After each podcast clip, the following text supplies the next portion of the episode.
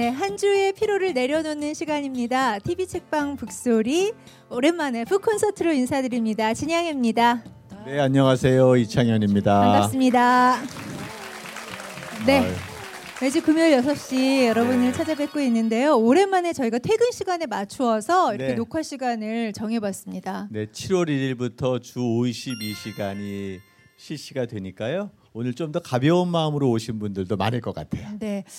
그 퇴근하고 뭐 TV를 통해서 저희 방송 즐기시는 네. 분들도 많으시겠지만 직접 이렇게 스튜디오로 이렇게 찾아주신 여러분 정말 감사드리고요. 환영합니다. 고맙습니다. 네, 감사합니다.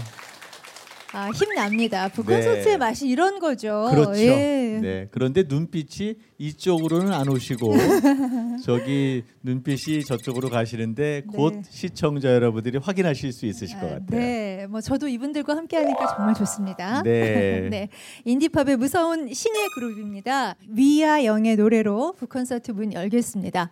그룹 위아영 다만 널 사랑하고 있어 먼저 들려드리겠습니다.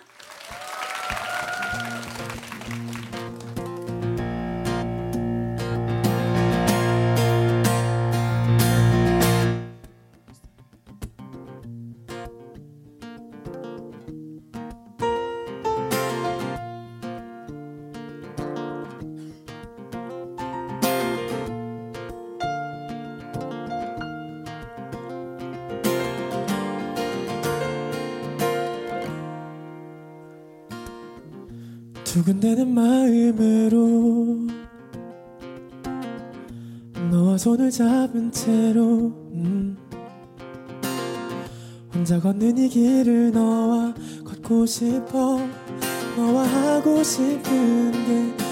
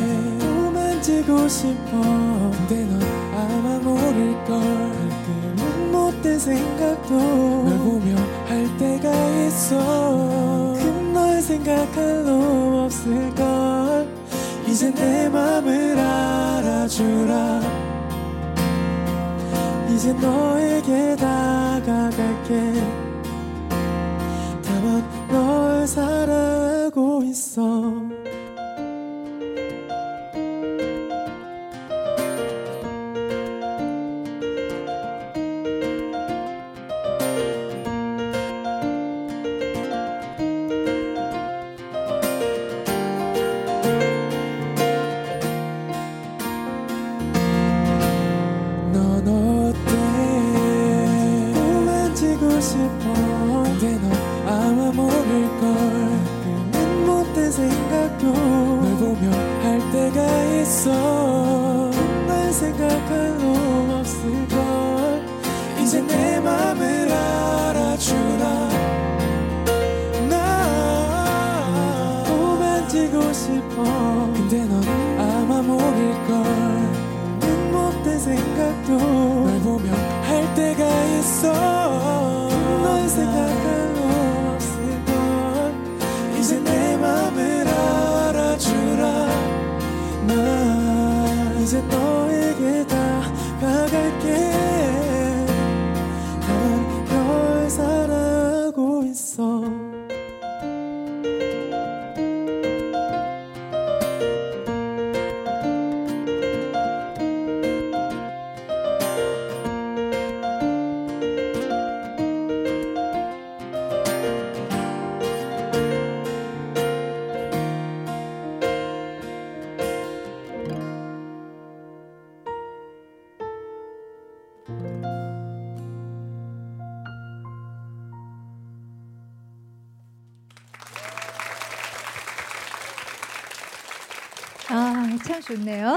정말 이 네. 라이브로 음악을 들으니까 너무 좋습니다. 네, 정말 부드럽게 TV 책방 북 콘서트 문 열었습니다. 두 분 감사해요. 좋은 음악 들려주셔서. 안녕하세요. 저희는 인디팝 그룹 어, 위아영이라는 밴드고요. 어, 오늘 20대 분들을 좀 대표를 해서 어, 나왔습니다. 어, 저는 보컬과 건반을 맡고 있는 김경민입니다. 반갑습니다. 아, 네 안녕하세요. 저는 위아영에서 기타 보컬을 맡고 있는 구기훈이라고 합니다. 네, 어, 저희 마지막까지 같이 하면서 어, 많은 노래 들려드리고 그리고 저희 20대 의견도 이렇게 질문할 거니까 어, 많이 기대해 주시고 예쁘게 봐주셨으면 좋겠습니다. 네. 아니 기훈 씨는 아까 노래할 때는 목소리가 굉장히 달콤한 것 같은데 아주 저음으로 깔리면서 제 마음까지 이렇게 네. 예. 아, 좋네요. 네. 자, 여러분, 저 이번에 북콘서트는 여러분하고 같이 만드는 프로그램으로 꾸몄거든요. 그래서 저희가 오픈 채팅방 개설했습니다. 저희가 함께 하고 싶으신 이야기 또 질문들 주고받기 위해서 방 마련했습니다. 인사 말씀 올려주세요 부탁드렸는데 올리셨어요? 어, 올랄라 한 희니 씨또 올려주셨고 흑흑 저도 사인 책 받고 싶습니다. 네. 어머 MC 형아 누나 예뻐요. 해달이 좋아요. 좀 해달이 드리면 좋아요 안 어느 분이세요? 어머 돼? 네네. 어이고. 오빠 감사합니다. 나, 네. 책 한 권 전달해 주세요. 계속해서 참여해 주시면 저희 네. 책 많이 준비되어 있거든요. 이런 식으로 책 많이 나누어 드릴게요. 정말 많은 분들이 참여해 주셨습니다. 다시 한번 감사의 말씀을 드리겠고요. 얼마나 많은 분들이 이분의 열렬한 팬이신지도 확인이 됐습니다. 예. 매번 메시지가 뚜렷한 책으로 독자들의 마음을 사로잡는 분입니다. 당선 합격 계급의 저자 장강명 작가 모시겠습니다.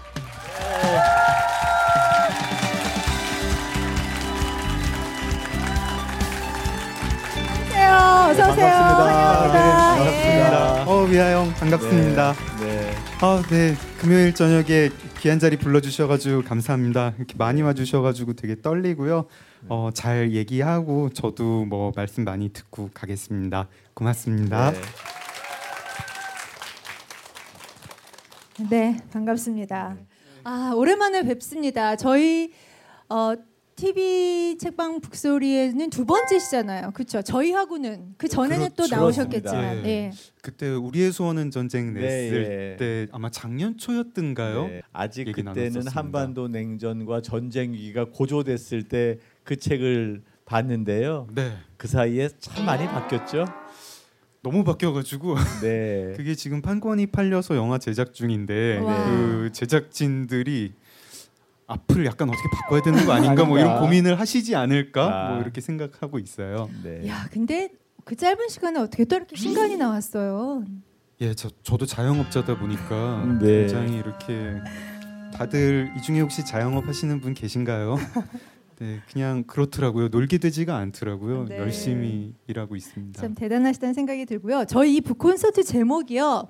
시험 권하는 사회, 쉬엄 쉬엄해도 괜찮아로 지어봤습니다. 근데 제목 너무 괜찮지 않아요? 마음에 드시지 않으세요? 제가 이 책 결론을 낼 때 굉장히 고민을 했어요. 어, 그래서 시험 나쁜 거다. 그래서 뭐 시험 다들 치지 말자. 이렇게 얘기할 수는 없더라고요. 음. 저도 시험 쳤고 제가 만약에 아이가 있다면 결국 그 아이한테도 시험 잘 봐라. 공부 열심히 해서 시험 잘 봐라. 얘기를 할 테고. 그렇다고 여러분 다 잘 되실 거예요. 다 합격하실 거예요. 이것도 사람 속이는 일이고 음.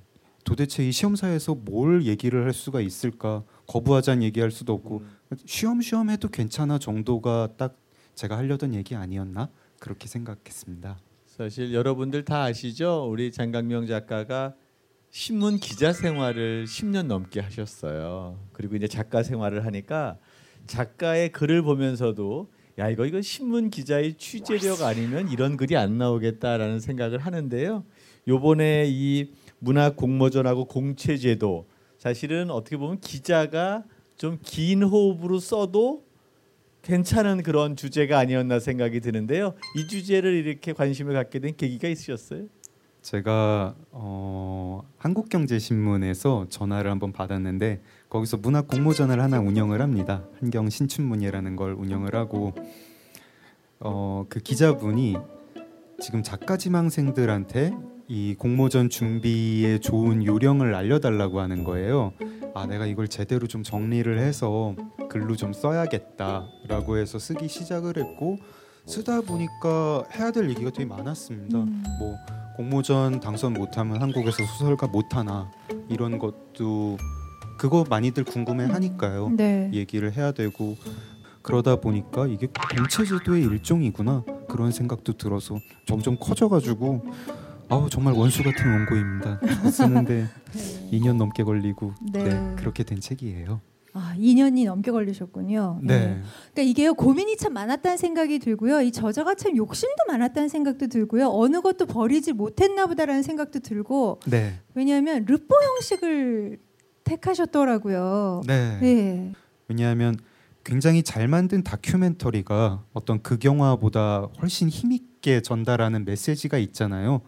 제가 뭔가 얘기하고 싶은 게 있어서 쓴 책이고 그 책에 그런 원고에 힘을 실어주고 싶을 때 이건 실제로 내가 본 것이다. 이런 말을 한 사람이 진짜 있었다. 그 사람이 이런 말을 했다. 이렇게 그런 어떤 리얼리티에 힘을 실어주고 싶었습니다. 그래서 쓸 때는 소설로 써야겠다는 생각을 해본 적이 없지만 쓰고 나서 보니까 역시 이건 소설이 아니라 르뽀였어야 했다. 그렇게 정리하고 있습니다. 여러분 네. 얘기 들어보니까 기자 출신이었음이 분명해지죠.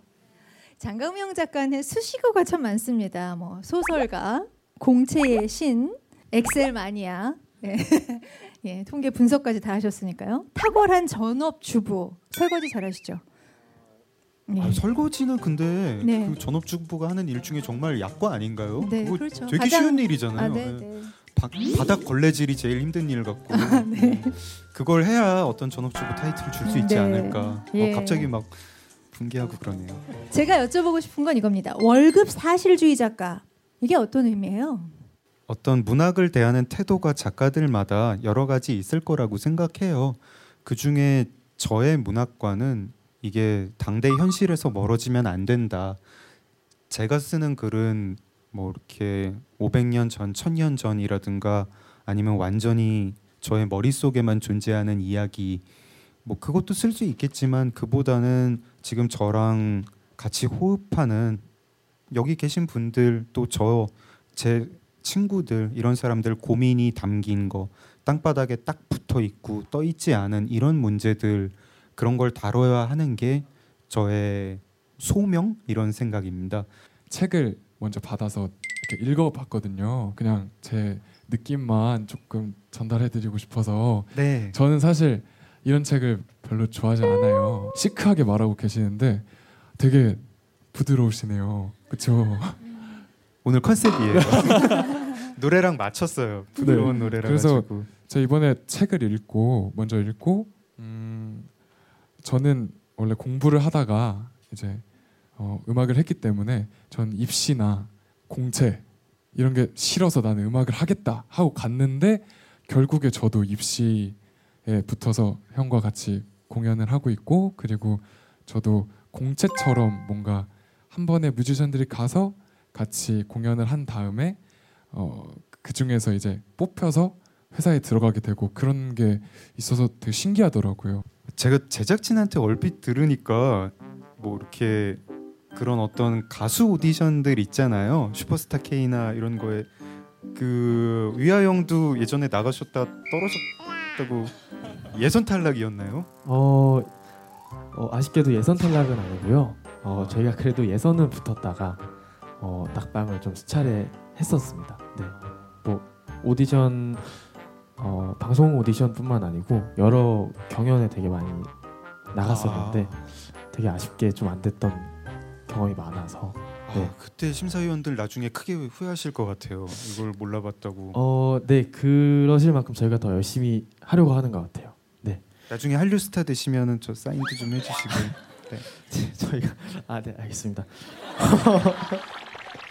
어 지금 공채 제도가 이렇게 언급이 됐으니까 사실 직접적으로 좀 여쭤보고 싶은 게 문학상과 공채는 어떻게 좌절의 시스템이 되었나 부재잖아요.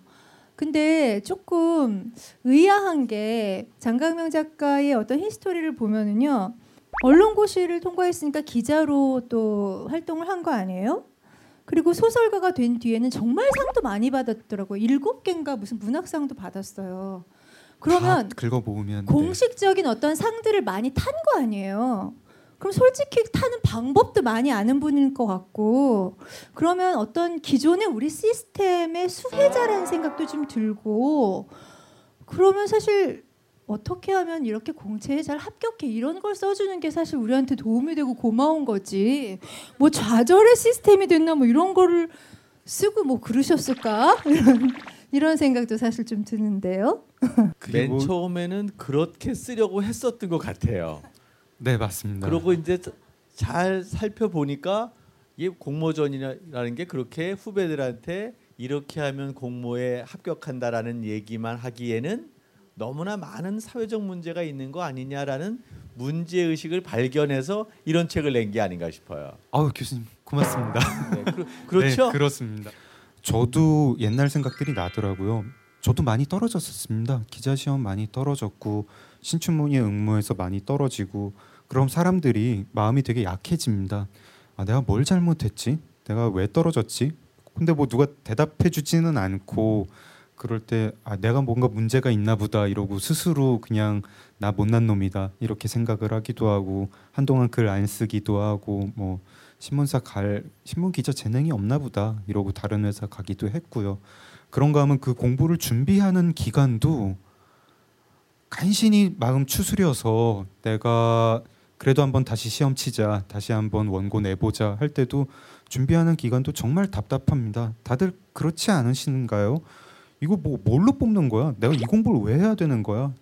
그게 뭐 고등학생 때도 그렇지 않나요? 다들 대학 입시 준비하면서 아 근데 내가 이거 연도 왜 외워야 되지? 이거 뭐 왜 해야 되지? 이렇게 생각하면서도 꾸역꾸역 어쨌든 우리한테 당장 급한 게 그거 통과하는 거니까 공부를 합니다. 그때 생각이 나고 뭔가 뭐 울분까지는 아니라도 그때 느꼈던 막연한 부조리 같은 거를 말로 한번 다시 정연하게 해보고 싶었어요. 그때 다들 한번 물어보신 적 있으시죠? 부모님이나 선생님한테 아니 근데 이거 공부 왜 해야 되는 거예요? 라고 얘기를 하면 우리 계산기가 나왔는데 왜 이거를 셈을 해야 돼요? 라고 초등학생 때 중학생 때 다 물어보면 어머니 아버지가 뭐라고 뭐라고 그때는 어려운 말을 동원을 해서 너의 사고력을 테스트하는 것이다. 뭐 아무리 컴퓨터가 발전을 해도 뭐 이런 거는 못 따라오니까 공부를 해라고 얘기를 했을 텐데 그때 마음으로 돌아가서 한번 제대로 따져 묻고 싶었습니다. 이렇게 뽑는 거 맞아요? 이 문제로 뽑아 뽑으면 진짜 훌륭한 사람 뽑는 거예요?라고 그때 생각이 나더라고요. 근데 어쨌든 그래도 공채의 어떤 장점이라는 게 있잖아요. 어, 그럼요. 네.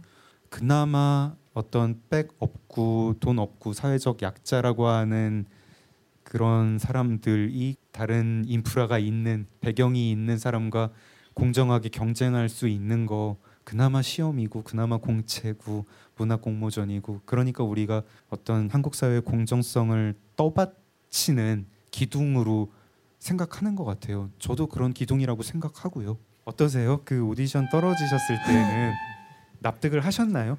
떨어진 사람은 왜 떨어졌는지 알 수가 없으니까 그냥 아까 말씀하셨던 것처럼 그냥 혼자 좌절하고 내가 부족한가? 어떤 게 부족하지? 알 수가 없으니까 어, 혼자 그냥 되게 좌절을 많이 했던 것 같아요 저도. 그리고 어, 말씀하셨던 그런 제도나 이런 것들에 대해서 되게 어, 불만까지는 아니고 의구심을 되게 많이 가지고 있었는데 작가님 책에서 많이 저를 두드려 주는 것 글들이 되게 많아서 좀 공감을 많이 했었던 것 같아요. 네. 근데 우리가 너무 궁금해서 그러는데 근데 그때 우승자는 혹시 누구? 어 그 경연 그- 오디션이 세미나서 안 봤어요.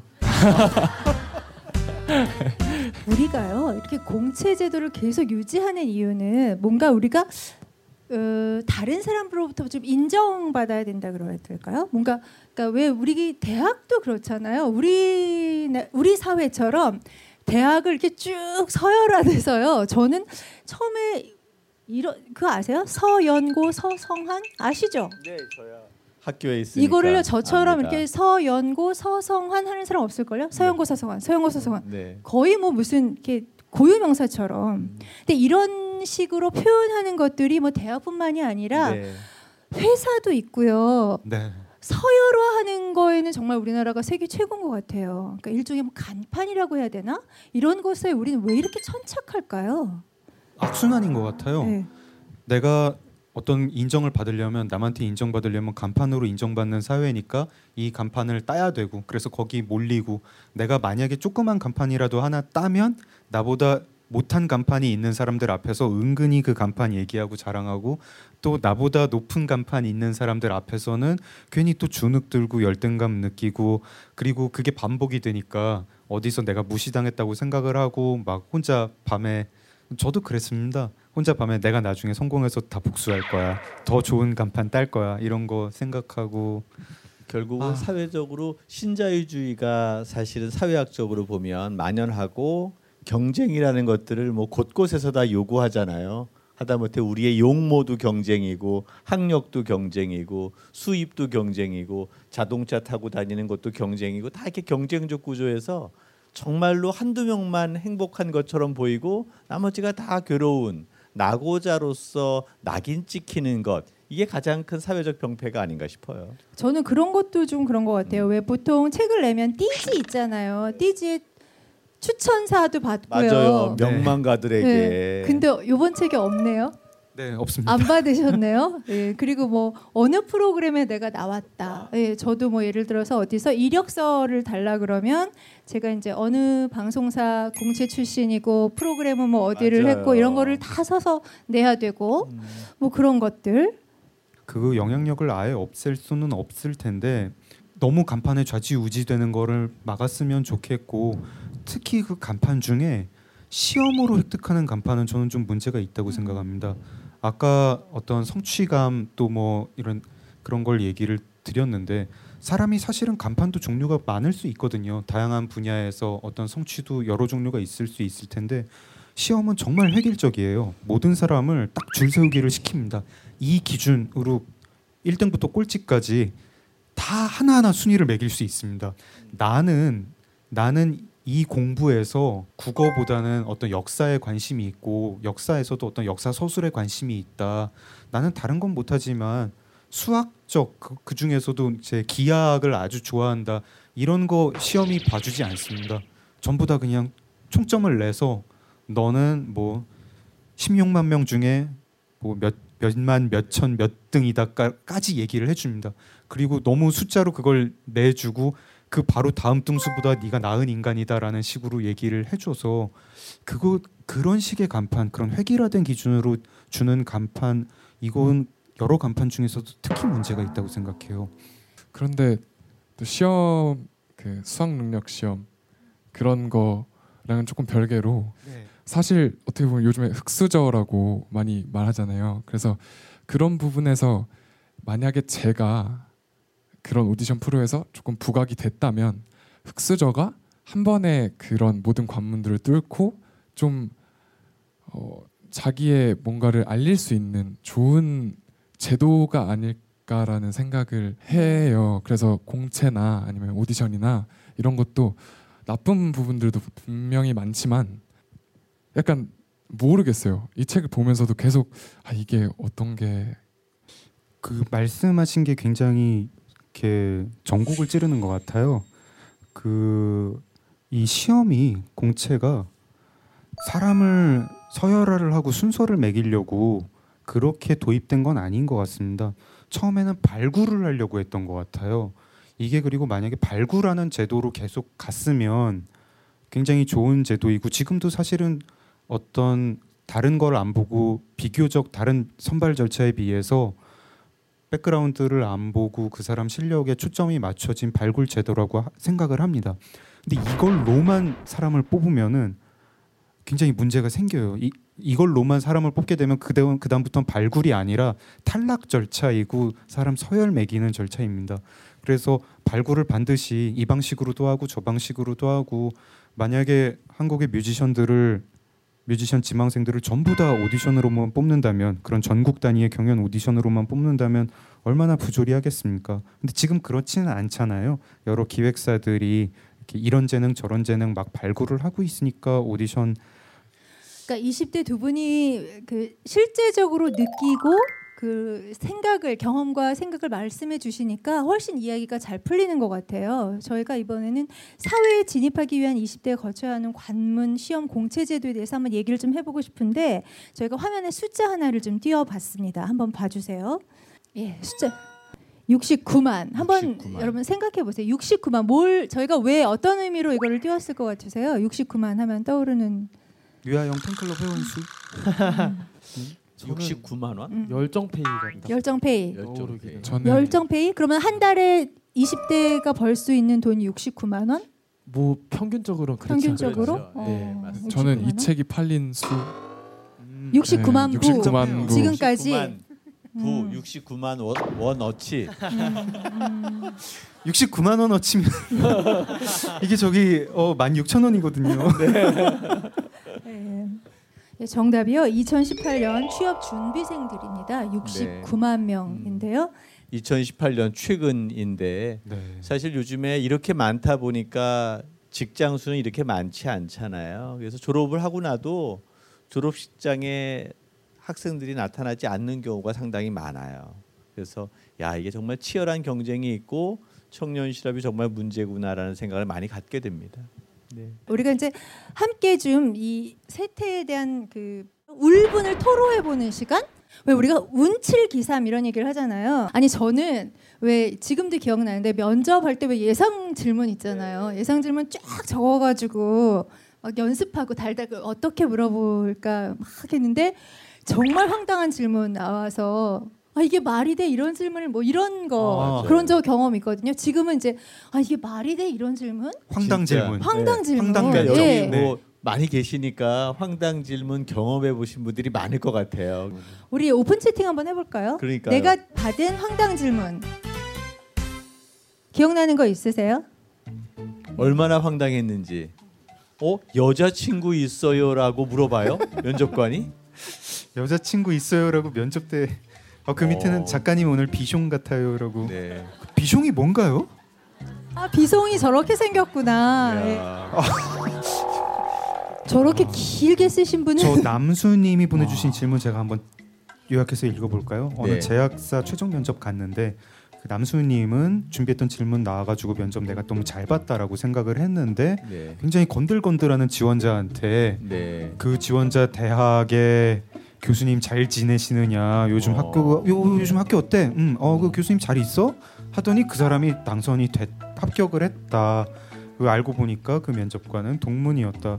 이거는 사실은 당선 합격 계급에서 지적하는 부작용을 넘어선 이건 불법 행위 아닌가요? 불법이죠. 네. 네. 사람 기만하는 행위고 네. 아 그래 그냥 끈 백으로 뽑을 거면은 뭘 그렇게 또 사람들 들러리까지 야 저거 그러니까. 너무하다. 야근 수당 수당 없는데 야근 괜찮아요? 라는 질문 받아. 아. 야 야. 저거 무슨 충성 맹세하라는 얘기도 아니고요. 이거는 씨, 예, 글쎄요. 가늠을 못 네. 하겠네요.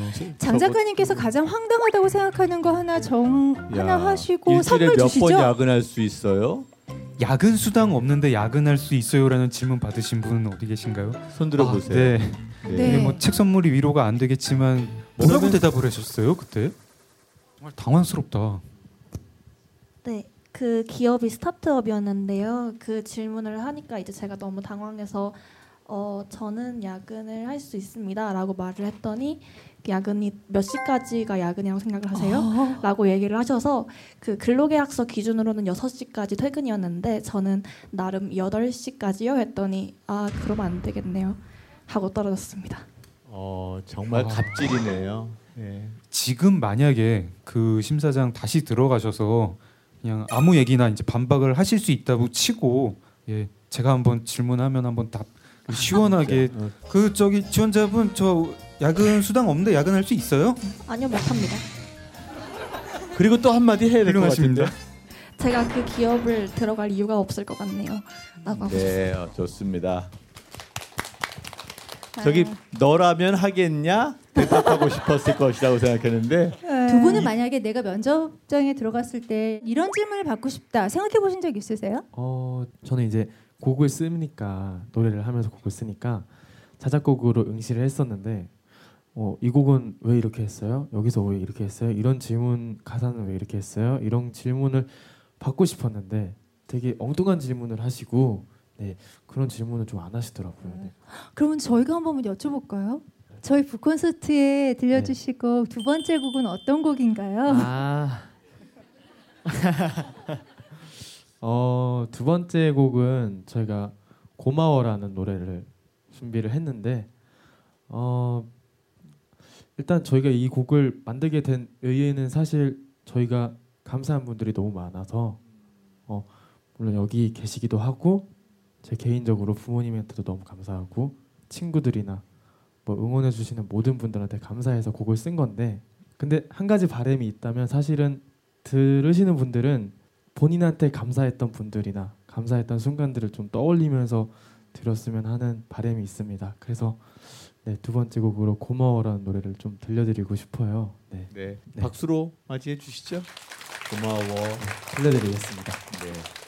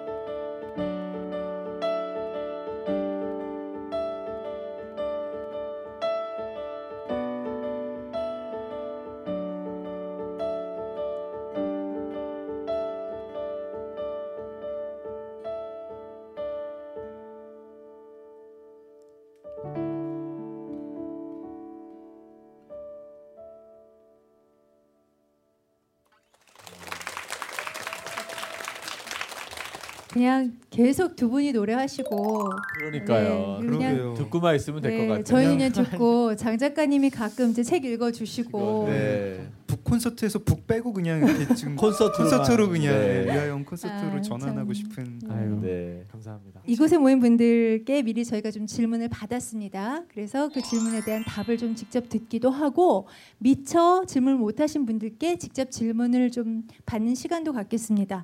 질문을 좀 대신해서 두 분께서 읽어주시겠어요? 네, 네. 어, 무궁무진한 아이디어는 어디서 얻는지 그리고 책을 쓸 때 작가가 좀 드러나게 되는데 어, 부담스럽거나 쑥스럽다고 생각한 적은 없는지 그런 점에서 자체 검열되는 소재는 없는지에 대해서 좀 질문을 해주셨어요. 아 일단 아이디어 얻는 거는 뭐 어디서 얻는다고 얘기하기가 참 힘듭니다. 그냥 온갖 곳에서 다 얻고 있고 아이디어가 굉장히 급하기 때문에 막 조금이라도 이거 어, 괜찮아 보이는데 하면은 열심히 기록을 해둬요. 그게 다 금방 훅훅 지나가게 되고 그거를 제대로 기록을 어, 하면은 모든 사람한테 다 아이디어가 참 이야기거리가 많구나 네. 그런 생각합니다. 두 번째가 제가 드러나는 거 말씀이죠. 네. 저도 쓰고 나면은 어, 제가 많이 드러난 게 어떤 캐릭터가 아 이거 내가 이불 속에서 맨날 남들한테 안 들켰으면 하는 에피소드라든가 뭐 나의 되게 추악한 면이라든가 부끄러운 면이 여기 다 드러났네라고 해서 조금 겁날 때도 있는데 일단은 그런 게 제일 캐릭터를 생생하게 만들어 주고요. 그 다음에 주변에 있는 사람들 아니면은 그게 작가인지 아닌지 잘 모릅니다. 제가 뭘 쓰고 나면은 지인들은 몇 명 아는 사람이 있어요. 어 이거 너잖아 막 이러면서 너 그때 이거지 막 이러면서 그러면 되게 부끄러운데 나머지 독자들은 다 모르거든요. 모르기 때문에 그냥 시침이 뚝 떼고 제가 아닌 그- 척하면 됩니다. 예, 제 얘기를 그냥 곡을 쓰잖아요. 가사를 쓸 때 많이 걸러내요. 아 이거 이것까지는 안 돼. 이러면서 근데 모르는군요. 네. 모릅니다. 아 예. 그러면 대부분 모릅니다. 더욱 더 이렇게 자신을 드러내서 네. 아, 주변. 사람 몇 사람한테 창피를 감수만 하면은 아 네. 그게 아아 그러면은 자기 검열을 하시는군요, 계속. 그리고 어. 그럼에도 불구하고 저도 자기 검열을 하게 되는데 어, 예를 들어서 제가 일본 소설들 중에 확실히 한국이랑 다르다고 생각하는 게 있거든요. 혹시 기리노 나스오의 아웃이라는 소설이랑 뭐 요시다 주이치의 악인 같은 소설들이 있는데 재미있습니다. 재미있는데 둘 다 범죄자의 내면을 굉장히 얘기를 했고 뭐 한 소재는 범죄자랑 어떤 그, 그 사람이 납치 나중에 납치를 하는 어떤 여성이랑 뭐 이렇게 약간 사랑에 빠지는 이야기도 있어요. 근데 그런 거를 쓸 수 있을까? 막 제가 그런 생각도 합니다. 기리노 나소의 아웃은 그거보다 한 단계 더 나아갔는데 굉장히 강렬하고 충격 적인데 이거를 만약에 제가 쓰려고 하면은 상당히 자기 검열을 할 것 같아요. 근데 저도 예술가니까요. 그런 걸 이렇게 한번 밀어보고 싶은 그 사람들이 갔던 데까지 저도 한번 밀어보고 싶고 그 선을 한번 넘어보고 싶고 그런 욕망도 있습니다. 기훈 씨도 하나 갖고 계시죠? 네. 네. 어, 작가님 책을 읽으면서 어, 대한민국 국민으로서 청춘에 서 있는 대학생으로서 정말 많은 생각이 들었습니다. 대학에 가든 가지 않든 제 선택이지만 좁은 취업의 문 앞에서 대학조차 나오지 않는다면 기회는 턱없이 줄어들 것이 현실입니다. 저와 같은 대학생이 이 자리에서 어떤 마음가짐으로 무엇을 해야 할지 꼭 여쭤보고 싶습니다. 라고 하셨는데 제 동생도 대학을 가지 않고 취업을 바로 했거든요. 이분이랑 정반대인데 그래서 뭔가 좀 궁금해요. 정말로 전 가까이 있는 사람으로서 어, 저 나이가 들어 보니까 생각이 드는 게요. 그런 종류의 어떤 순수함이랄까, 약간 어떤 젊은 사람들만이 느끼는 결벽, 어떤 완벽에 대한 추구, 그 되게 소중한 거고요. 근데 또 그 결벽이 그런 순수함이 어느 선 까지는 나를 도와주고 나를 의롭게 하는데 어느 선 이상으로 내 마음을 괴롭게 할 필요는 없을 것 같습니다. 우리가 거기서 벗어날 수 있는 사람이 없고 세상이 그렇게 흰색과 검은색이 아니더라고요. 흰색도 없고 검은색도 없고 다 회색의 스펙트럼 속에 있는 건데 이 정도 시스템에 내가 발을 담궜고 내가 좀 올 떳떳지 않다라고 생각 하는 게 나와 보시면은 아주 떳떳하고 그 정도 괜찮습니다. 중요한 건 나의 행복이죠. 나 어떻게 행복하게 살 것인가. 그리고 나 행복하게 살면서 같이 사는 이 공동체 다른 사람들을 위해서 기여를 하고 싶으면 어떻게 기여할 것인가. 지금부터 천천히 생각해서 그렇게 준비를 하셔가지고 이제 사회에 나오셔가지고 그걸 추구를 하시면 되죠. 맹렬하게 자기 행복을 추구를 하시고 그 다음에 맹렬하게 행복을 추구해서 나의 에너지와 나의 자원을 쌓은 다음에 그거 다른 사람들한테 좀 나눠주시고 그러면 아주 아주 좋은 삶입니다. 그런가요? 어, 현장에서 지금 손 들고 좀 질문을 받고 싶어요. 저 손 좀 들어봐 주세요. 누가 제일, 높이 먼저 들었는지. 드신 분이 저쪽 뒤에 어 그러시네요. 자리에 예. 작가님 말씀 잘 들었습니다. 저는 이제 사회 초년생인데요. 어, 지금 어, 30대에 이제 남들보다는 조금 늦게 취업을 해서 이제 준비를 하고 이제 선생님 일을 하고 있는데 아 저도 이제 그 수많은 탈락 끝에 이제 저는 대안학교에서 일을 하고 있는데 어, 어떻게 보면 이제 다른 어떤 세계에서 일을 한다는 게 쉽지는 않더라고요. 어, 작가님이 생각하시기에 이제 이렇게 청년들이 굉장히 많은 취업 에 이제 도전을 하고 많은 이력서를 내고 그러고 있는데 그게 쓰러질 때마다 어떤 가치 가지면 좀 흔들릴 때마다 좀 안, 좀 스스로에게 위안이 되고 좀 지탱할 수 있을지 한번 궁금합니다. 네. 아, 네. 실제로도 저도 잘 모릅니다. 지금 저 뭐 나이가 그렇게 많은 것도 아닌데 뭐 어떻게 살아야 되지? 이거 맨날 고민하고 있고 어떻게 살아야 되지를 테마로 소설을 쓰고 있는데 요즘은 약간 그래도 이 정도는 팁처럼 드릴 수 있지 않을까 해보면 좋지 않을까라고 드리는 답이 하나 있어요. 근데 그게 좀 뚱딴지 같아가지고 좀 웃지 마시고 한번 들어보십시오. 근력 운동을 하라고 저는 권하고 있습니다. 왜냐하면은 가치관이라는 거는 사실 뭐 사람마다 다 다를 거고 저의 가치관에 별로 동의하지 않는 분도 있겠죠. 뭐 그리고 가치관이라는 게 음, 누구나 다 생긴다고 생각해요. 20대 때 나는 가치관이 없다. 가치관이 없는 게 고민이라는 분들 되게 많이 제가 접했는데 그 고민할 게 아니고 그냥 가만히 있으면 저절로 생깁니다. 가치관 뭐 별거 아니라 이거 이렇게 했더니 잘 풀렸다를 몇 번 반복하다 보면은 그냥 다른 일도 이런 식으로 해야지라고 이렇게 모아지는 어떤 관성입니다. 그게 가치관이 좀 그래가지고 별로 좋지 않은 가치관이 좀 그런 어떤 외부의 자극에 제대로 대응하지 못하는 가치관이 탑재가 되면 남들이 아유 저 사람 꼰대 같아 왜 이 얘기를 하는데 계속 저희 저런 주장을 하는 거야라고 하게 되고 그 가치관이 유능한 가치관이 생기면 어차피 안에서 돌아가는 메커니즘은 똑같거든요. 젊을 때는 뭐가 하나 들어오면은 굉장히 고민을 해가지고 대답을 하고 그게 스트레스가 되는데 나이 들면 하던 대로 하게 돼가지고 아 이거 전에 비슷하게 이렇게 했었지라고 내놓는 그게 가치관이라고 생각합니다. 근데 이 가치관이 굉장히 유능한 가치관이면 똑같은 과정으로 별로 고민 안 하고 하는 대답인데도 남들이 보면서 저 사람 참 내공이 있네. 아 지혜롭다. 뭐 이런 식으로 대답을 하는 거고요. 그래서 가치관이야 어떻게든 생길 건데 왜 근력 운동을 제가 권하느냐면 어쨌든 간에 그 가치관이 좀 진취적이고 적극적인 가치관으로 방향이 가는 게 좋습니다. 살다 보면 이런저런 기회가 다가올 텐데 내 가치관이 어떻게 됐든 간에 한번 검토는 해봐야 되잖아요. 이게 뭐 무조건 해라 노력하면 다 된다 이것도 잘못된 거지만 아, 해도 안 되고 누가 뭔 제안이 와도 나는 아 내가 뭘 하겠어라는 것도 안 좋습니다. 내 가치관이 어떻든 간에 그게 기본적으로 사람을 좀 살게 만들고 발전하는 방향으로 하는 게 좋습니다. 근데 이게 학생 때 중고등학생 때 주로 시키는 거 공부인데 공부를 하면 그게 보상이 잘 오느냐 공부가 유난히 노력해도 보상이 안 오는 영역인 것 같습니다. 어떤 종류의 공부머리라는 게 굉장히 유전에 좌우되기도 하고 또 사교육 업체들이 워낙 난립해 있기도 하고 또 공부의 특성상 한 만큼 성적이 정비례 해서 오르지가 않더라고요. 또 남들도 다 노력을 하고 있기 때문에 쉽게 보상 못 받습니다. 어떻게 해서든 뭘 노력을 했는데 보상받는 경험을 어떻게 할 것인가 제일 쉬운 쉽고 확실한 게 저는 근력 운동이라고 생각을 해요. 한창 젊을 때 특히 남자분들은 이거 하는데 돈도 안 들거든요. 어떤 스쿼트, 플랭크, 푸시업 하필 또 제일 기본이 되는 운동이라고 하는 게 맨손으로 하는 거고 굉장히 좁은 공간에서 합니다.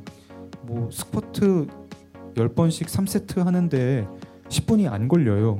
내가 했는데 당장 효과가 나한테 오고 플랭크 한 일주일 보름 하면은 갑자기 왕자가 새겨지려고 하고 그리고 푸시업을 한 보름 하고 나면은 가슴이 좀 나오고 체형이 약간 바뀌고 아 내가 노력을 했더니 힘들어 힘든 걸 약간 참고 노력을 했더니 보름 뒤에 이게 보상이 오고 한 달 정도 두 달 정도 하면 몸이 바뀌어가지고 누가 지나가면서 어, 몸 좋네 하고 목욕탕 가면 다른 사람들이 이렇게 약간 보고 있고 이거 되게 유치한 것 같은데 내가 뭘 했는데 나한테 보상이 온다 이 경험을 지금 시켜주는 사람이 없거든요. 내가 해야 됩니다. 내가 해서 그 보상을 얻고 그걸 한 달 정도 해가지고 보상을 얻었으면은 그 자신감을 가지고 두 달짜리 프로젝트를 할 수 있고 세 달짜리 프로젝트, 반년짜리 프로젝트, 1년짜리 프로젝트 그렇게 스스로 바꿔 나가다 보면은 사람이 이제 길게 보게 되죠. 5년 정도 내가 뭘 한번 투자해 볼 수 있지 않을까? 특히나 누가 안 시켜주는 사회이기 때문에 그런 시대이기 때문에 더 간절하게 근력 운동을 하시라고 권하고 싶어요. 네, 답은 좀 엉뚱하지만 저의 진심입니다. 네. 아니 엉뚱한데 되게 와닿아요. 네. 아, 그러고 보니까 네. 지난해 뵀을 때보다 진짜 더 멋있어지신 것 같아요. 그거 오늘 저기 화장을 메이크업 그 실장님이 되게 이렇게 아니 그리고 잘해 주셔가지고 파마가 잘 나왔어요. 네, 이건 저희 동네 미용실이 굉장히 다시 이제 좀 그 책의 이제 마지막 순간 정리를 할 때가 됐는데요. 책에 보니까 사회 한 모퉁이는 늘 그렇게 부글부글 끓는 상태여야 한다라는 말이 있어요. 와 닿습니다. 요즘에 장강명 작가를 끓게 하는 그런 부문, 그런 공간, 그런 주제가 뭡니까? 아 제가 새로 소설을 하나 쓰기 시작을 했는데요. 요즘은 거기 이제 사로잡혀 있습니다. 제가 늘 범죄 소설을 쓰고 싶었는데 드디어 이번에 한번 써보려고 그래서 이렇게 강력계 형사님들 요즘 만나고 있어요. 뭐 얘기 듣고 인터뷰하고 그래서 거의 스토리도 짰고 저는 너무 재밌는데 이게 약간 좀 독특한 범죄 소설이라 가지고 그 발표를 하면 반응이 어떨까 좀 약간 겁도 나고 뭐 여튼 거기에 꽂혀 있습니다. 표정에서 막 너무 즐기시는 게 느껴져서요. 그 작품 정말 기대됩니다. 예. 신작 나오면 저희 TV 채팅 북소리 꼭 찾아주세요. 네, 또 예. 불러주십시오. 기대하고 있겠습니다. 고맙습니다. 오늘 정말 장 작가님의 부드러운 카리스마 그리고 오늘 찾아주신 여러분의 그 눈빛에서 나오는 에너지와 이- 이렇게 즐겨주시는 게 저희한테 참큰 위로가 됐고요. 감사합니다. 그리고 두 분 나와주셔서 정말 감사하고요. 네. 그냥 보내드리기 너무 아쉬워서 마지막 한 곡 더 청하고 싶은데 네. 괜찮을까요? 네. 어, 안 그래도 저희가 예. 어, 오늘 이렇게 초대해 주셔서 너무 감사한 마음에 네. 어, 여러분들께 어, 조금이나마 힘이 될 수 있는 노래를 좀 들려드리려고 저희가 어, 준비를 한 게 있는데요. 지금 되게 어렵게 어렵게 사시는 분들도 계실 것 같고 물론 경제적인 것뿐만 아니고 네. 어, 되게 어, 행복을 좀 찾아서 여기 오시는 분들도 계실 것 같고 그리고 행복을 좀 배우러 오신 분들도 계실 것 같은데 행복이란 거는 언제나 옆에 있다고 생각을 하거든요. 많은 분들이 좀 더 행복을 바라고 행복해지셨으면 하는 마음에 저희가 어, 이한철 선배님의 네. 슈퍼스타라는 노래 준비했습니다. 아, 좋아요. 네. 감사합니다. 마지막 노래 들려드리겠습니다. 오늘 그러면 위아영 두 분의 슈퍼스타 들으면서 마무리하겠습니다. 그리고 금요일 이 귀중한 시간에 여러분 저희와 함께 시- 어, 해주셔서 감사하다는 마음 담아서 어, 책 선물 준비했거든요. 한 20분께 이 선물 드릴 거니까 끝까지 저희와 함께 해주시고 이 선물 꼭 받아가 주시기 바랍니다. 스무 개나 준비되어 있습니다. 예. 자 그러면 위아영의 노래로 저희 이 네. 아, 북콘서트 마무리하겠습니다. 함께 해주신 여러분 고맙습니다. 감사합니다.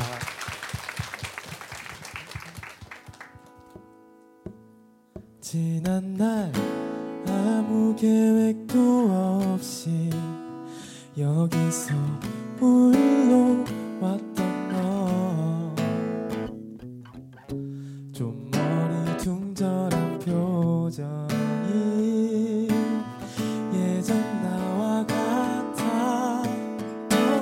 모습은 나무잡잡한 스포츠맨 오직 그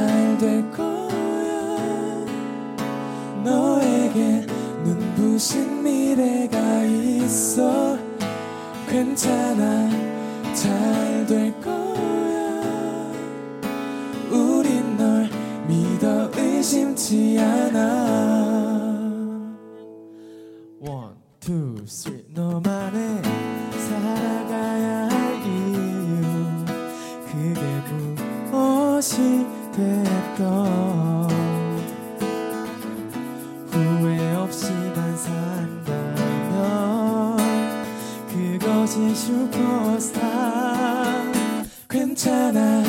잘 될 거야. 너에게 눈부신 미래가 있어. 괜찮아. 잘 될 거야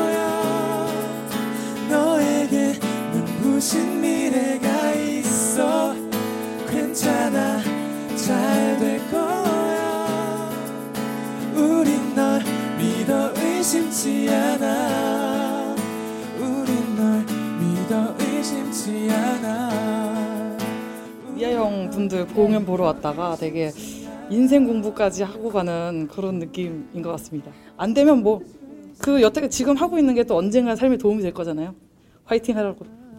화이팅 해. 어 진짜 포기하지 않으면 된다는 거. 그러니까 본인이 많은 다, 다양한 가능성을 두고 1번, 2번, 3번을 다 생각하면서 계속 음, 이뤄 나간다면 될 거라고 생각하고 고민하지 말고 어차피 시험 쳐야 돼. 뭐 이렇게. 예. 청춘 여러분들 많이 힘드실 텐데 각자 일상 속에서 나름의 어, 행복을 찾으셨으면 좋겠습니다.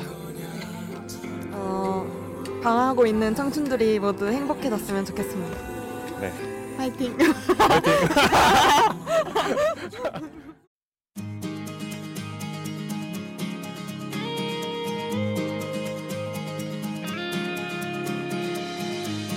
기저 앉아 있는 그대여. 고개를 떨구고 있는 그대여. 세상이 무너질 것 같을 때 그대의 노래 한 번 들어요. 사랑에 아파할 수도 있고 사람에 아파할 수도 있어. 그대가 혼자라 노래 한번 들어요.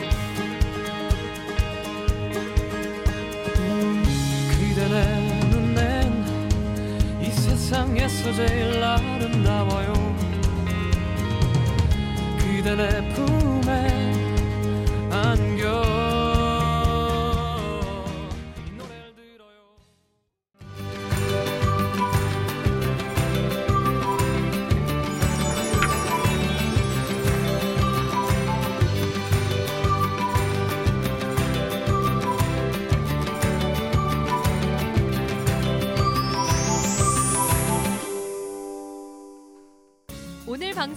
좋았나요? 방송에 대한 응원 이렇게 표현해 주세요. 다운로드하기, 댓글 달기, 구독하기, 하트 주기. 더 좋은 방송을 위해 응원해 주세요. 다운로드하기, 댓글 달기, 구독하기, 하트 주기. 기억하셨죠?